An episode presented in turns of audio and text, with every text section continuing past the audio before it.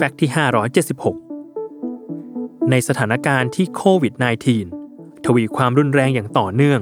และไม่มีทีท่าว่าจะจบลงง่ายๆ การใช้แอลกอฮอล์ทำความสะอาดมือและนิ้วมือ หลังการสัมผัสสิ่งของต่างๆ เพียงอย่างเดียว ก็ใช่ว่าจะปลอดภัยเสมอไป ดังนั้น การทำความสะอาดและฆ่าเชื้อข้าวของเครื่องใช้ก่อนใช้งาน ก็เป็นอีกสิ่งหนึ่งที่ควรทำด้วยเหมือนกันโดยการฉีดแอลกอฮอล์ลงบนข้าวของเครื่องใช้ที่ถูกต้อง ควรฉีดให้ห่างวัตถุประมาณ 6 นิ้ว เพื่อให้ละอองสเปรย์กระจายอย่างทั่วถึง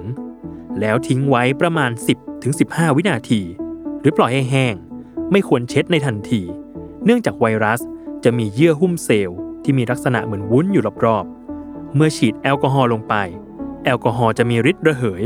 และดูดเอาน้ำที่เยื่อหุ้มเซลล์ของไวรัสออก จนทำให้ไวรัสค่อยๆ แห้งตาย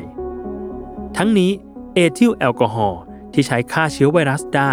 ต้องมีส่วนผสมของแอลกอฮอล์อยู่ที่ร้อยละ 70 ขึ้นไป แบ่งเป็นแอลกอฮอล์ชนิดที่กินได้ คือ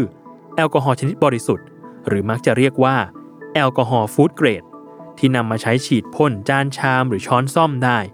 กับแอลกอฮอล์ล้างแผลที่ไม่สามารถกินได้ เนื่องจากมีการใส่สารดัดแปลงจำพวกสารที่ทำให้เป็นสีฟ้า และมีกลิ่นฉุน